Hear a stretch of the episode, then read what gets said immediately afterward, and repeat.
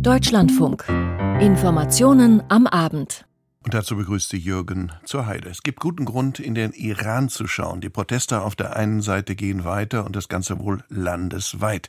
Die Repression nimmt auch zu und was vor allen Dingen zunimmt, das ist heute bekannt geworden, die Nervosität der Führung. Das schließt sich aus zwei Dingen. Erstens, die Sittenpolizei ist aufgelöst worden. Die spannende Frage, ist es wirklich ein Ablenkungsmanöver, wie wir es gerade in den Nachrichten gehört haben, oder steckt da mehr hinter? Immerhin, ein geheimer Mitschnitt, oder jedenfalls einer, der nicht öffentlich werden sollte, zeigt, dass die Führung sehr besorgt diskutiert. Wir werden gleich zu Beginn der Sendung genauer hinschauen. Dann haben wir von der Leyen. Die Europäische Union will keinen Handelskrieg mit den Amerikanern. Es gibt weiter Probleme bei der Truppe der Bundeswehr und Herr Habeck reist nach Afrika. Auch dort sind es wahrscheinlich alles lupenreine Demokraten, wo man demnächst Wasserstoff kaufen möchte. Und am Ende natürlich auch, wie immer, der Sport hier bei uns im Deutschlandfunk. Wir beginnen aber im Iran. Meine Kollegin Pardon. Meine Kollegin Karin Senz ist jetzt bei uns in der Leitung und an sie geht die Frage, was ist denn da passiert? Sittenpolizei aufgelöst. Erstens, was ist der Fakt und was ist das Signal? Ja, Fakt ist eine gute Frage. Ähm, es sieht so aus, dass der Generalstaatsanwalt Montasseri gestern Abend bei einer Pressekonferenz verkündet hat, dass die Sittenpolizei aufgelöst ist. Allerdings hat der staatliche Fernsehsender Al-Alam heute schon gesagt, dass das bisher noch kein offizieller Beamter bestätigt habe. Natürlich kann man auch im Iran davon ausgehen, dass ein Generalstaatsanwalt ein offizieller Beamter ist. Möglicherweise deutet das auf Risse in der Führung hin.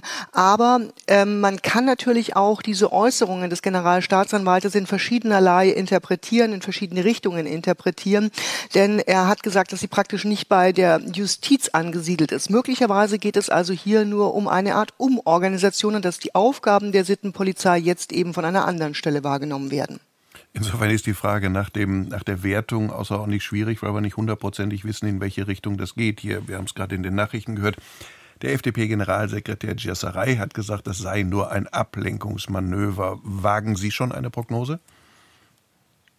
Ich glaube, der wichtigere Punkt ist weniger die Sittenpolizei, sondern die Tatsache, dass die Kopftuchpflicht nicht wirklich zur Diskussion steht, die ja diese Sittenpolizei durchsetzen soll. Wir haben zwar erlebt, dass in den letzten Wochen in den Protesten die Sittenpolizei offensichtlich ein Stück weit an die Leine gelegt wurde, weil sehr viele Frauen in Teheran, aber auch in anderen Städten ohne Kopftuch unterwegs waren, demonstrativ ohne Kopftuch unterwegs waren, teilweise das Kopftuch auch ja auf der Straße in der Hand schwenkten und dafür eben nicht gegen sie vorgegangen wurde. Aber es gab beispielsweise auch einen Fall, der durch die sozialen Medien ging, wo ein Beamter einer Bank ähm, entlassen wurde, weil er angeblich eine Frau ohne Kopftuch bedient haben soll. Also die Frauen laufen nach wie vor Gefahr, dass sie bestraft werden, wenn sie ohne Kopftuch unterwegs sind. Und diese Kopftuchpflicht ist eine der wichtigsten Säulen des Iran.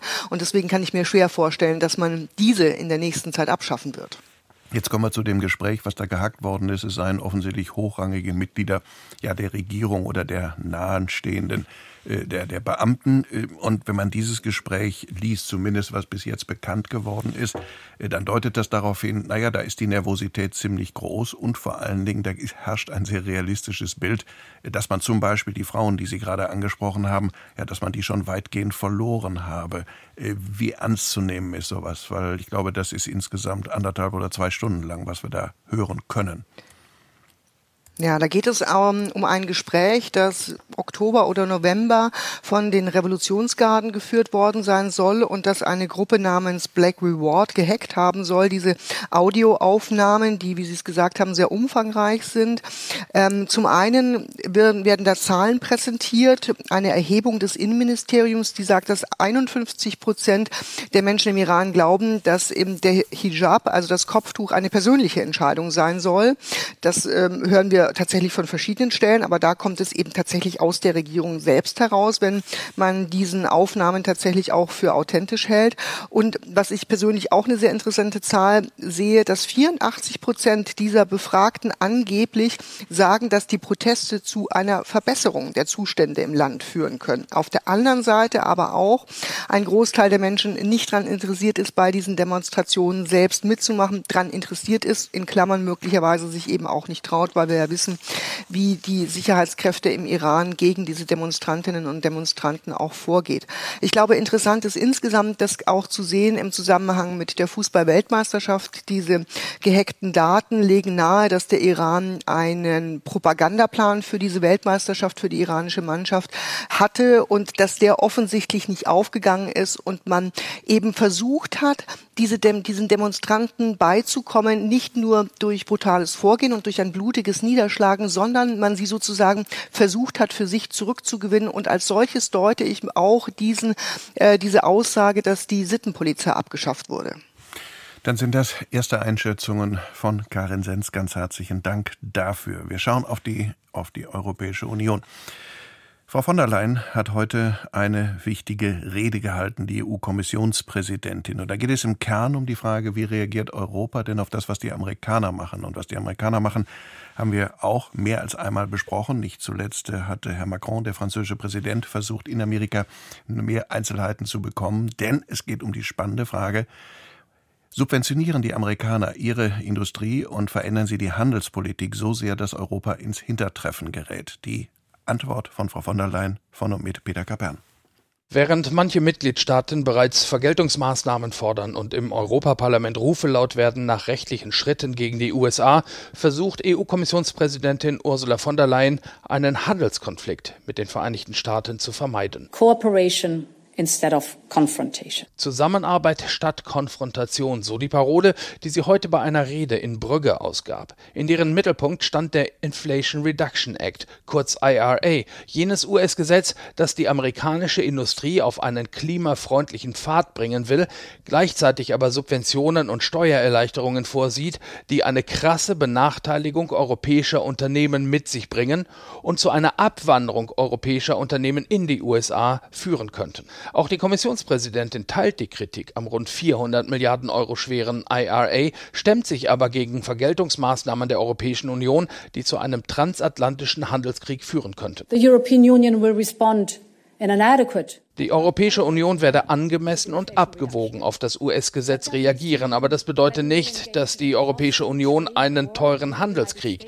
in den Zeiten eines heißen Krieges vom Zaun brechen werde, so von der Leyen. Das sei weder im Interesse der Europäer noch in dem der USA. Die Kommissionspräsidentin verwies darauf, dass der Inflation Reduction Act dem europäischen Green Deal sehr ähnlich sei und die EU damit in den USA endlich einen echten Partner im Kampf gegen den Klimawandel Klimawandel gefunden habe.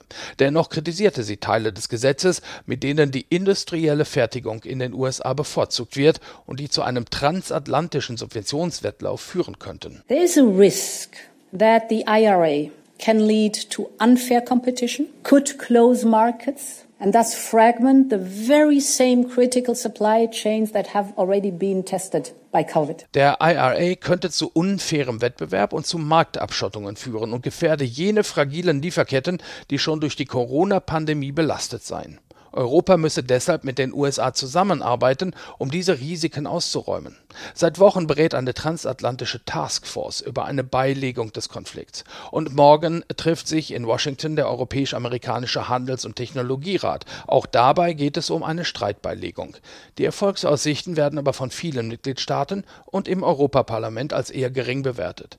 Frankreich fordert deshalb ein Buy European Gesetz, das die hiesige Industrie auf dem europäischen Binnenmarkt bevorzugt. So weit geht der SPD-Europaabgeordnete Bernd Lange, der Vorsitzende des wichtigen Handelsausschusses, nicht. Er will den Rechtsweg beschreiten, weil der IRA gegen die Regeln der Welthandelsorganisation verstoße. Wenn es keine Lösung gibt, dann werden wir zur WTO gehen und ein Verfahren gegen die Vereinigten Staaten anstrengen.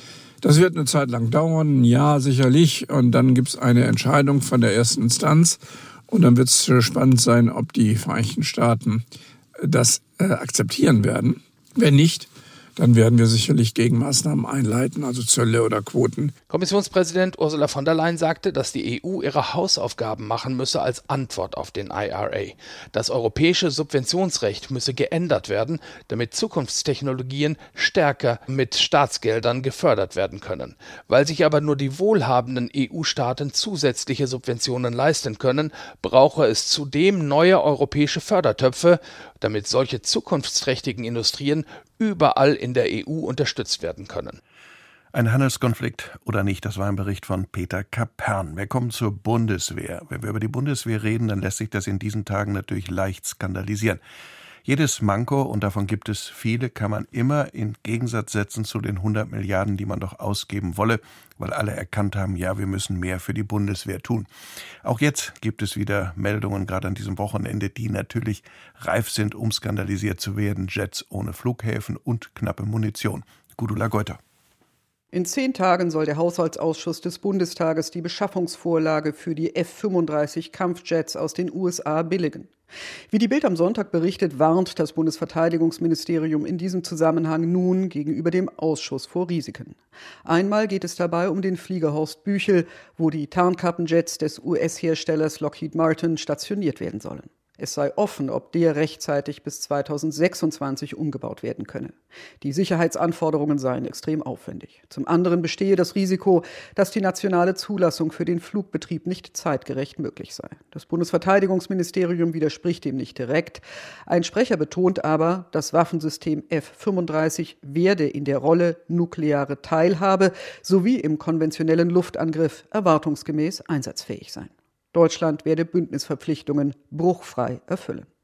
Auch Marie-Agnes Strack-Zimmermann, die Vorsitzende des Bundestagsverteidigungsausschusses, hat hier keine grundsätzlichen Bedenken. Dass, äh, wenn man amerikanisches Material kauft, entsprechende Voraussetzungen erfüllen muss, ist überhaupt nichts Neues. Aber wir sind halt nicht mehr daran gewöhnt, solche Einkäufe zu tätigen. Wir haben jetzt die Vorlage des Ministeriums bekommen und werden uns gemeinsam mit den Haushältern da unaufgeregt und sachlich mit beschäftigen. Was den Umbau des Flughafens Büchel betrifft, mahnt die FDP-Politikerin allerdings zur Eile. Tatsache ist, dass die Landesbaubehörden gefragt sind. Ich möchte von keinem Baudezernenten, von keinem Bürgermeister oder Landrat hören, dass es jetzt zu komplex ist, Baugenehmigungen zu erzahlen sondern angesichts der sicherheitspolitischen Lage erwarte ich, dass alle Teilnehmer an diesem Projekt, auch was den Ausbau in Büchel betrifft, jetzt mal richtig Gummi geben. Gegenüber der Bild am Sonntag hatte der SPD-Abgeordnete Andreas Schwarz das Ministerium unter Führung seiner Parteifreundin Christine Lamprecht kritisiert. Es sei nicht hinnehmbar, dass das Parlament jetzt erst von den Problemen erfahre. Strack-Zimmermann bestätigte unserem Hauptstadtstudio, sie habe die Vorlage jetzt erst weiterleiten können, da sie sie gerade erst bekommen habe. Auch sie habe insoweit Fragen an Verteidigungsstaatssekretär Benedikt Zimmer. Nach Angaben des Verteidigungsministeriums muss der NATO-Flugplatz Büchel nach der Entscheidung zur Beschaffung der F-35 insgesamt umgebaut werden. Acht Maßnahmen seien geplant oder in Arbeit, von der Grundsanierung der Flugbetriebsflächen bis zum Neubau einer Lagerhalle was unmittelbar für einen Betrieb der F-35 nötig sei, liege im vorgegebenen Zeitraum. Strack-Zimmermann betonte, immerhin steige Deutschland nun in die Beschaffung ein, nachdem die Große Koalition es zehn Jahre lang wörtlich verpennt habe, sich um die Nachfolge des Tornado zu kümmern. Gleichwohl hält die Kritik an Beschaffungsmaßnahmen der Bundeswehr auch in anderer Hinsicht an. Seit längerem wird Verteidigungsministerin Lamprecht wegen fehlender Munition, vor allem eines Mangels an Artilleriegranaten und Raketen, kritisiert. Die Wehrbeauftragte des Bundestages, Eva Högel, fordert nun einen festen Beschaffungsfahrplan für die nächsten Jahre. Es sei nachvollziehbar, dass die Industrie verbindliche Zusagen verlange, wenn sie jetzt Produktionskapazitäten hochfahren solle, sagte die SPD-Politikerin der deutschen Presseagentur. Zitat wir brauchen jetzt einen Fahrplan, ein abgestimmtes Vorgehen mit verbindlichen Vereinbarungen mit der Rüstungsindustrie, wann welche Munition wo in welchem Zeitraum produziert werden kann. Das ist jetzt der Auftrag, am besten europäisch abgestimmt. Zitat Ende. Vor wenigen Tagen hatte im Deutschlandfunk auch André Wüstner, der Vorsitzende des Bundeswehrverbandes, mehr Verbindlichkeit gefordert. Es muss verstanden werden, muss gemeinsam diese Dinge planen. Und Politik, ja, auch unser Verteidigungsministerium, müsste klare Zusagen machen, bezogen auf, ja, wir wollen Rahmenverträge schaffen. Ja, ihr könnt in Vorleistung gehen. Ihr könnt euch sicher sein, hier haben wir Zielvereinbarungen unterschrieben, dass wir abnehmen werden. Der Sprecher des Ministeriums betonte, die Mittelzuweisungen seien hier positiv. Für das Jahr 2023 seien insgesamt 1,125 Milliarden Euro für Munitionsbeschaffung eingeplant. Für die Folgejahre Jahre bestünden bereits Verpflichtungsermächtigungen über mehr als 1,8 Milliarden Euro. Die nicht neuen Probleme der Bundeswehr, dieses Mal zusammengefasst von Gudula Geuter. Wir kommen zur Energiepolitik. Wir alle wissen, dass nicht alle Länder, bei denen wir Energie bestellen, unseren Kriterien entsprechen. In Afrika ist es mal so und mal so. Immerhin fährt jetzt der Bundeswirtschaftsminister oder fliegt Bundeswirtschaftsminister Habeck nach Namibia. Und dort hofft man auf heftige Zusammenarbeit und viel grünen Wasserstoff. Wie realistisch ist das, Jörg Münchenberg? Es ist die erste Reise von Robert Habeck als Wirtschafts- und Klimaschutzminister nach Afrika. Vier Tage nimmt er sich Zeit für Namibia und Südafrika. Und dieses Mal geht es nicht um den Einkauf von Gas, sondern nicht zuletzt um grüne Energien und den klimafreundlichen Umbau der Wirtschaft. Habeck will also in Afrika mehr als Klimaschutz denn als Wirtschaftsminister auftreten. Dennoch ist er zugleich auch politischer Türöffner für die ihn begleitende Wirtschaftsdelegation aus ganz verschiedenen Branchen, angefangen von den erneuerbaren Energien bis hin zum Maschinenbau. Das kommt nicht von ungefähr. Schließlich ist der Kontinent allen Bekenntnissen von Politik und Wirtschaft zum Trotz noch immer ein weitgehend leerer Fleck, wenn es um Handel und Investitionen geht, räumt auch Volker Treyer vom Deutschen Industrie- und Handelskammertag ein, der den Vizekanzler ebenfalls begleitet. Es ist so, dass das Geschäftsvolumen, ob wir Investitionen nehmen, ob wir Handelsvolumen nehmen Deutschlands mit den gesamten Ländern Afrikas, einen sehr überschaubaren Rahmen noch beinhaltet. Also man kann vergleichen mit dem Handelsvolumen mit, mit Ungarn 50 Milliarden knapp, die wir da hin und her bewegen. Aber die Reise des Vizekanzlers muss auch geopolitisch verstanden werden. Habeck will die enorme Abhängigkeit deutscher Unternehmen von China als Exportmarkt sowie als Lieferant von wichtigen Rohstoffen unbedingt verringern. Dafür hat der Minister schon kürzlich auf der Asien-Pazifik-Konferenz getrommelt. Das wird er jetzt aber auch bei der anstehenden Wirtschaftskonferenz in Johannesburg erneut tun.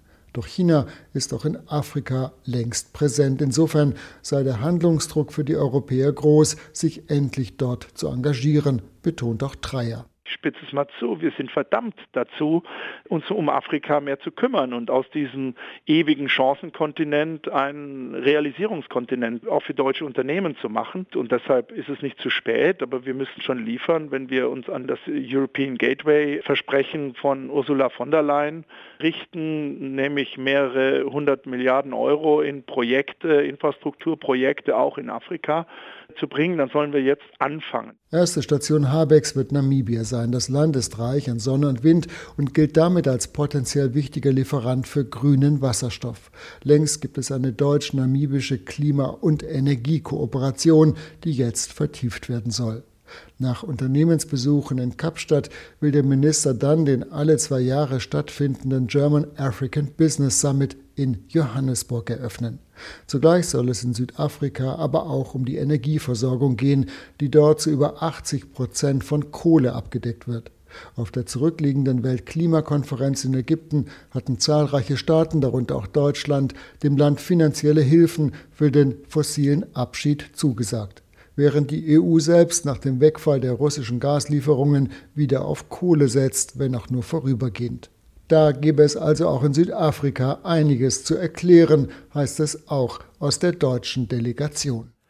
Das war der Bericht von Jörg Münchenberg. Indonesien wird wieder einmal bedroht, beziehungsweise die Menschen dort bedroht durch einen Vulkanausbruch. Viele, viele mussten inzwischen in Sicherheit gebracht werden und dann gibt es auch noch ein Erdbeben. Eine durchaus schwierige Lage, wie Franziska Amler schildert.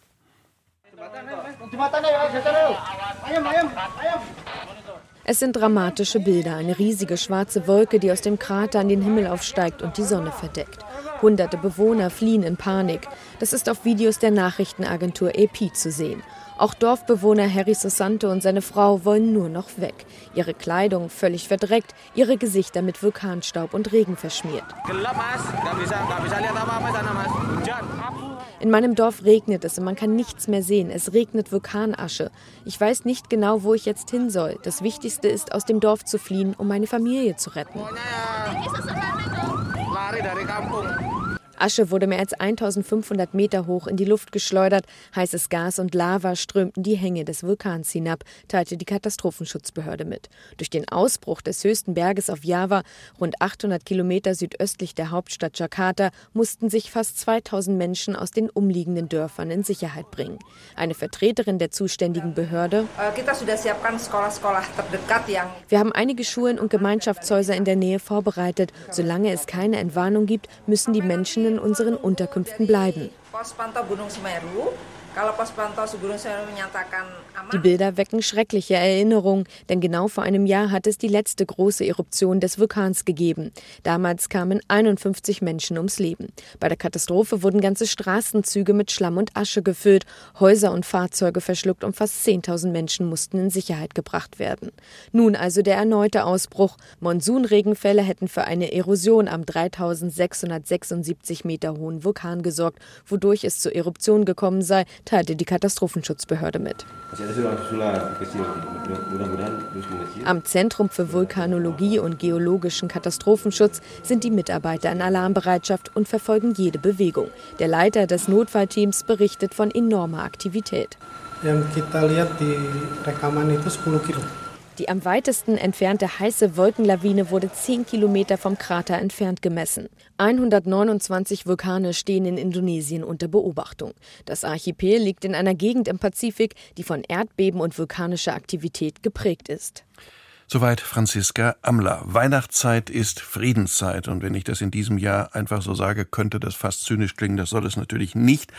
Immerhin ist es ja gute Tradition und zum Beispiel in Bethlehem, äh, nach, äh, nach Bethlehem zu schauen, weil dort äh, Weihnachten eine ganz besondere Zeit ist. Die Geburtsstätte Jesu auf der einen Seite und das dann eben in einer Region, wo es auch allzu oft unsicher ist und wo die Menschen sich eben nicht verstehen und die Friedensbotschaft einigermaßen schwierig ist. Trotzdem, wir schauen jetzt nach Bethlehem, genau genommen der Kollege Julio Segador. So beginnt in Bethlehem offiziell die Vorweihnachtszeit.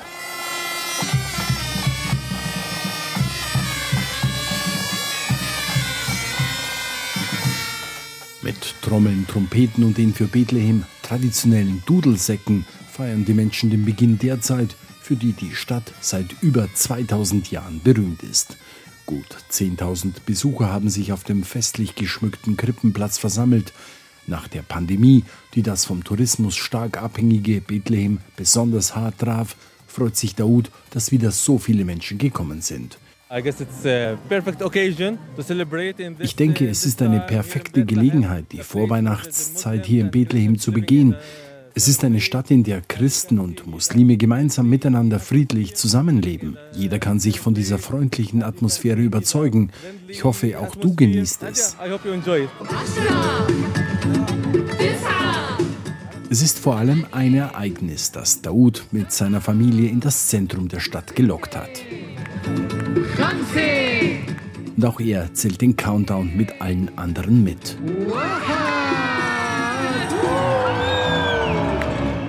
Es ist der Moment, in dem die Lichter des 15 Meter hohen Weihnachtsbaumes mitten auf dem Krippenplatz entzündet werden. Geschmückt ist er mit goldenen und roten Kugeln und zahllosen Lichtern. Auch die für diese Region wohl eher seltenen Rentiere haben ihren Platz darauf gefunden. Doch alle Blicke richten sich auf die Spitze des Baumes. Dort thront der Stern von Bethlehem.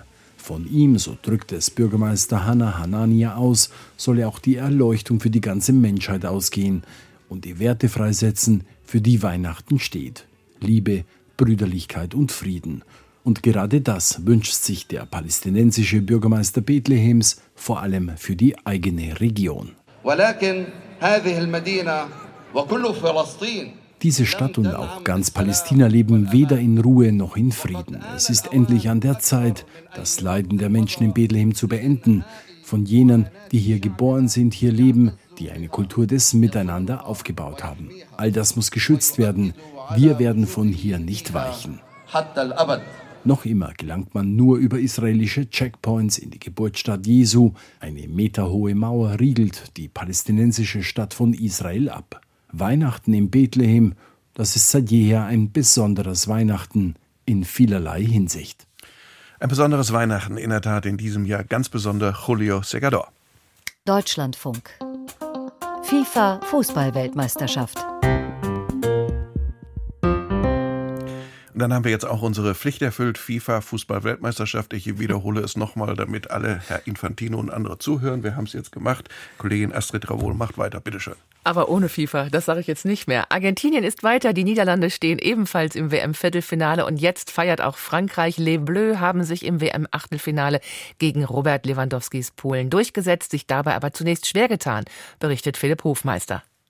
Am Ende war es eine klare Sache für den Weltmeister, der hochverdient ins WM-Viertelfinale einzieht. In der ersten Hälfte aber, da wehrte sich der Außenseiter aus Polen nach Kräften, hatte sogar gute Gelegenheiten, nutzte seine Chancen aber nicht. Olivier Giroud stellte da mit seinem 52. Länderspiel Tor für Frankreich kurz vor der Pause auf 1 zu 0. Und nach dem Seitenwechsel begann die große Show des Kilian Mbappé, der Superstar der Franzosen. Mit einem Doppelpack machte er alles klar. 2 zu 0 Mbappé, 3 zu 0 Mbappé. Das letzte Wort zum 3 zu 1 Endstand hatte dann Robert Lewandowski, der per Elfmeter das 3 zu 1 und den Ehrentreffer der Polen besorgte. Im Viertelfinale trifft Frankreich nächsten Samstag dann auf England oder den Senegal. Diese beiden Mannschaften spielen gleich im Achtelfinale ab 20 Uhr gegeneinander. Und Armin Lehmann hat sich die beiden Teams mal genauer angesehen. Die goldene Generation der Engländer will endlich den ersten Titel und da soll der Senegal so früh im Turnier kein Spielverderber werden. Doch der Afrikameister ist auch ohne Superstar Sadio Mané nicht zu unterschätzen und hat sich mit großem Kampfgeist für dieses Achtelfinale qualifiziert. England spazierte relativ mühelos durch die Gruppenphase und hat dabei schon neun Treffer erzielt, wobei der Torschützenkönig der letzten WM in Russland, Harry Kane, sogar ohne Torerfolg blieb. England ist also der Favorit, doch dem Senegal ist eine Überraschung absolut zuzutrauen. Unterdessen hat die Aufarbeitung, die Analyse des Vorrunden aus der deutschen Fußballnationalmannschaft begonnen. Nächsten Mittwoch will DFB-Präsident Bernd Neuendorf in Frankfurt ein Krisengespräch mit DFB-Vize Hans-Joachim Watzke, mit Bundestrainer Hansi Flick und Geschäftsführer Oliver Bierhoff führen. Bierhoff ist für viele Beobachter einer der Hauptverantwortlichen für das DFB-Desaster. Deswegen legt ihm Historiker und Fußballbuchautor Dietrich Schulze-Marmeling den Rücktritt nahe egal was er jetzt machen wird, ob das was Gutes ist oder was Schlechtes. Für viele ist er der Sündenbock und wird auch der Sündenbock bleiben. Und äh, viele werden sich nicht damit zufrieden geben, wenn nicht diese personelle Konsequenz gezogen wird. Weil Flick wird, denke ich, als Trainer bleiben, allein schon aus Grund der Tatsache, dass nur noch äh, anderthalb Jahre sind bis zur Europameisterschaft. Das komplette Interview mit Dietrich Schulze-Marmeling gibt es gleich ab 19.10 Uhr hier im Programm in Sport am Sonntag. Jetzt gibt es aber noch Handballergebnisse von diesem 15. Spieltag heute. Magdeburg gewinnt gegen gegen TBV Lemgo Lippe 37 zu 33. Melsungen und der Bergische HC trennen sich 22 zu 22 unentschieden. Leipzig schlägt die SG Flensburg-Handewitt knapp mit 31 zu 30 und Hamm-Westfalen und Hannover-Burgdorf trennen sich 29 zu 29 unentschieden. Dafür aber gewinnt der THW Kiel auswärts in Wetzlar. Finn Ole Martensen. 20 Minuten lang wurde die HSG Wetzlar ihren Ruf als Angstgegner des THW Kiel gerecht. 11 zu 8 führten die Hessen, weil Kiel in der Abwehr zu passiv agierte. Das änderte sich mit der Hereinnahme von Torhüter Niklas Landin und dem lange verletzten Sander Sargosen, der erst vor einer Woche sein Comeback gefeiert hatte. Schon zur Pause hatte der Tabellenzweite ein 15 zu 13 vorgelegt und gab die Partie nach dem Wechsel nicht mehr aus den Händen. Am Ende gewinnen die Kieler auch in der Höhe verdient mit 31 zu 25. Sargosen, Rosberg, Billig und Magnus Landin steuerten je fünf Treffer zum 13. Saisonsieg bei. Auch der Wintersport geht mit vielen Weltcups an diesem Wochenende los. Die Biathleten beispielsweise sind in die Saison gestartet. Den Weltcup-Auftakt im finnischen Kontiolahti verfolgte Guido Ringel. Die letzten Rennen, kein Podest. Der Abschlusstag war nicht gerade irre gut aus deutscher Sicht, auch wenn die Platzierungen in der Summe ordentlich waren.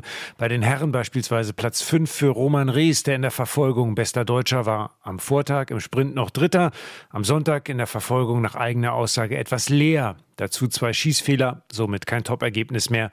Das holte wieder mal Johannes Tinisbö aus Norwegen. Bei den Frauen war der kalte Abschlusstag in Finnland ebenfalls etwas müde. Die Top-Favoritinnen lieferten, sowie die Siegerin Julia Simon aus Frankreich. Die Deutschen lagen nach 10 Kilometer Verfolgung nur mit Vanessa Vogt in den Top 10 schmälert etwas den guten Gesamteindruck des Starts in den Weltcup. Über die gesamte Woche stimmten die Resultate der deutschen Biathletinnen und Biathleten. Kein perfekter Start, aber einer, der hoffen lässt, dass der Saisonhöhepunkt ein guter werden kann. Die Heim-WM im Februar in Oberhof.